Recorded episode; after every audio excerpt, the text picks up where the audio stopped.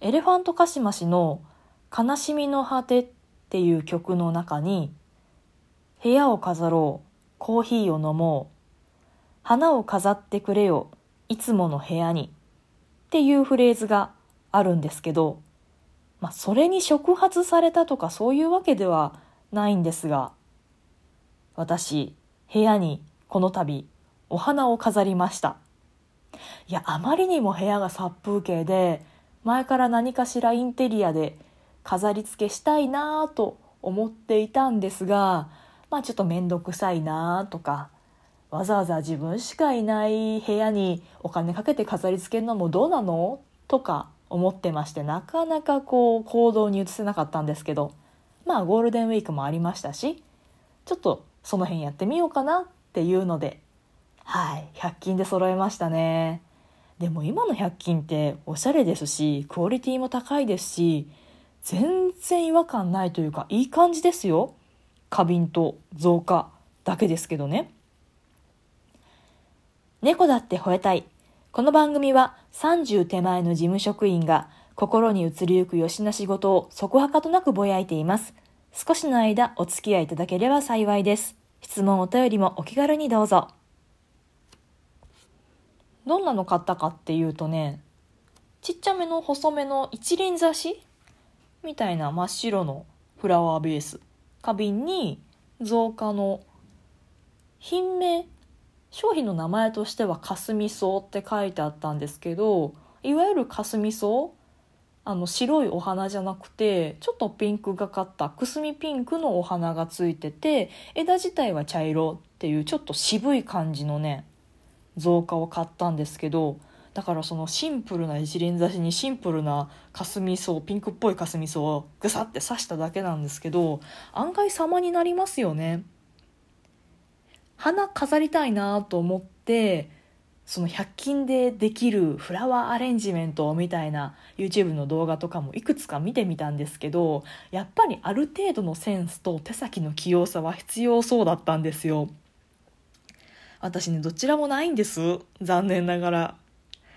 手先も不器用。不器用？いやすごい不器用な人よりかはマシ。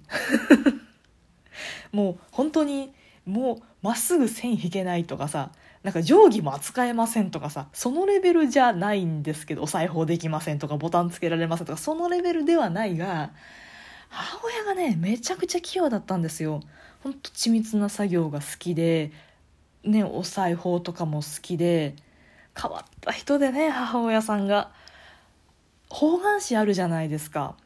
5ミリ幅とか3ミリ幅の方眼紙にひたすら自分で幾何学模様を描いてひたすらそれに塗り絵をするっていうね。なんか変わってるでしょ？そういうあのちょっと特徴のあるというか尖った感じの母親さんで。で割とその手先も異様に器用な人だったんですよ。で私が、まあ、子供じゃないですか。子供なんですながらにこう折り紙を折ったりとかあやとりしたりとかしたらすごいバカにしてくれるんですね。バカにバカにしてくるまではなかったけどあんたは不器用やなっていうのを毎回毎回言われ続けてたせいで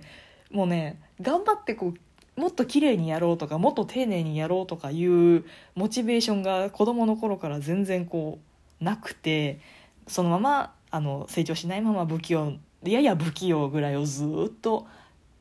うろちょろしてるみたいなそんな器用さしか私ないんですよ。でセンスもないあのこれねなんでセンスないんだろうって考えたことあるんですよ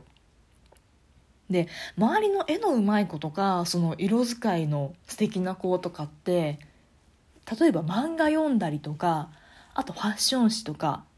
ちゃんとそういうものにちっちゃい頃から触れてるちっちゃい頃小学校ぐらいですかね。ちゃんと触れてる子とかは真似して漫画のキャラ描いてみたりだとかなんだろうな雑誌見ながらお洋服考えてみたりちょっとませてる子はお化粧してみたりとかやるわけじゃないですか。でもね私ね本しか読まなかったの。親の教育だったのかな？とにかく本が好きで文字ばっかりの本。はよく読んでたんですけど漫画を買ったことが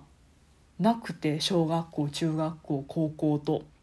まあ、大人になってねネットとかでもちょっと試し読みとかができるようになった時代でやっとあ紙のやつも買ってみよう揃えてみようって言って大人買いしたりっていうのは始まったんですけど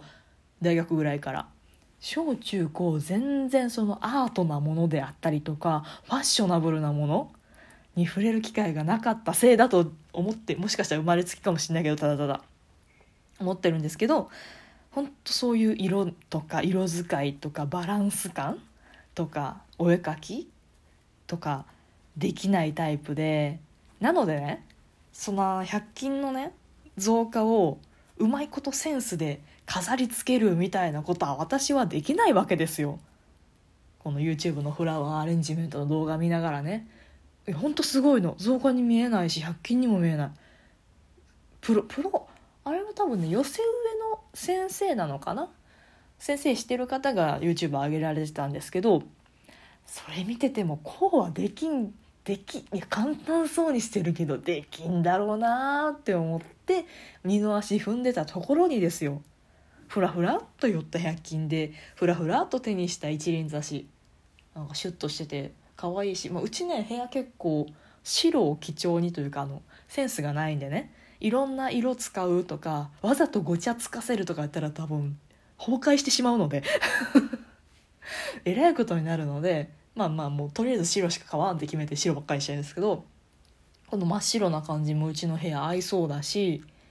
なんかこれ一輪挿し用だからそんなごちゃごちゃいっぱいやらなくて選ばなくてもこうちょっともう1本だけシュッて入れとけば様になるとかワンチャンないかなと思って増加コーナーに行き結構ねでもね増加はね種類多いけど売り切れるやつだけ売り切れてる感じだった。多分みんな考えることが一緒で 言うていろんなもんうまいこと組み合わせていい感じにするよりかはそれだけで結構増加っぽくない？感じの？が成立する感じのやつをみんな買うから今回買ったかすみ草もね残り2個とかだった。で隣の多分色違いのかすみ草は売り切れてた。世の中そのセンスのない人もいっぱいいるんですよ。暴言。そうそうそうそんなこんなで偶然巡り合った花瓶と偶然巡り合った増加のかすみ草で私の部屋のおしゃれ度は1レベル上がった。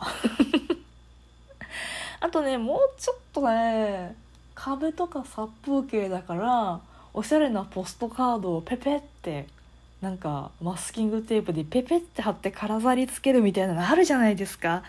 ああいうのもやってみたくてねまたこれはこれでネットでおしゃれな画像を検索してその画像そのもののおしゃれさセンスに頼ってなんとかしようかなって思ってる感じですね。今100均すごいよね。何でもあるよね。雑貨も日用品も食料品まであるしね。しかもめちゃめちゃおしゃれじゃないですか。ダイソーさんとかあのおしゃれなインテリア専門のダイソー系列のお店とか大阪東京で開いたりしてはりますもんね。いやそりゃ流行るよ。あんだけ安くておしゃれで。しかもこうボロいとかもないじゃない。昔の百均ってもうあ100均やしまあすぐ壊れたけどしゃあないかみたいなありましたけど壊れないもんね。結構長持ちしますもんね。あとびっくりしたんがさあの卵ゆで卵作る時にその卵のお尻に針をピッて開けとくとさ剥きやすくなるっていう便利グッズあるじゃないですか。あれとかって昔こうひよこカラーというか卵カラーというかいわゆるなんかこう元気な色合いじゃったじゃないですか。あれが今なんかモノトーンとかで出てるでしょ？あれめっちゃいいよね。なんかこうおしゃれなキッチングッズ集めててもそういう便利グッズ系はなんか黄色とか黄緑とかになりがちだったと思うんですけどあそこまで統一してモノトーンにされるとこのおしゃれセンスなしなし人間にとっては非常にありがたいですよね。分かってるなーっていう感じがします。この間ねゴールデンウィーク、まあ、あまりにも出かけるところがなくていやでもね唯一空いてるからってこう殺到するの非常に良くないんでまあささっと買い物は済ませましたけど100均行ってきてね。あのカビ防止テープ知ってます？なんか紙製のテープでビニールテープぐらいの太さで紙テープぐらいの紙テープなんですよ。紙なんですよ。手で簡単にビリってちぎれるタイプのテープなんですけどそれをこの窓のサッシとかに貼っとくとカビが生えなくなるんですって。えめっちゃいいじゃんと思って。しかもねなんか色展開が白とグレーと黒。その見栄えにもちゃんと考慮して3色も出てるっていう。これまあ今から夏なんであんまり夏カビ生える部屋ではないんですけどまあ冬にかけてあと1年後ぐらいにかけてこれでカビ生えてなかったらすごい発見というか発明ですよね。あと何買ったかな？あとは普通にあのトイレの掃除シートとキッチンのあの油がよく落ちる掃除シート買って しましたけど、まあ、それはどうでもいいか。まあ本当何でもあるんでね。ついつい長居をしてしまいそうになりました。うん。でもやっぱり混んでましたね。まあコロナの中でもお店開けてくれている店員さんたちお店の人たちには本当に感謝しかないななんて思いながら収録終わりたいと思います。よかったらまた聞いてください。またね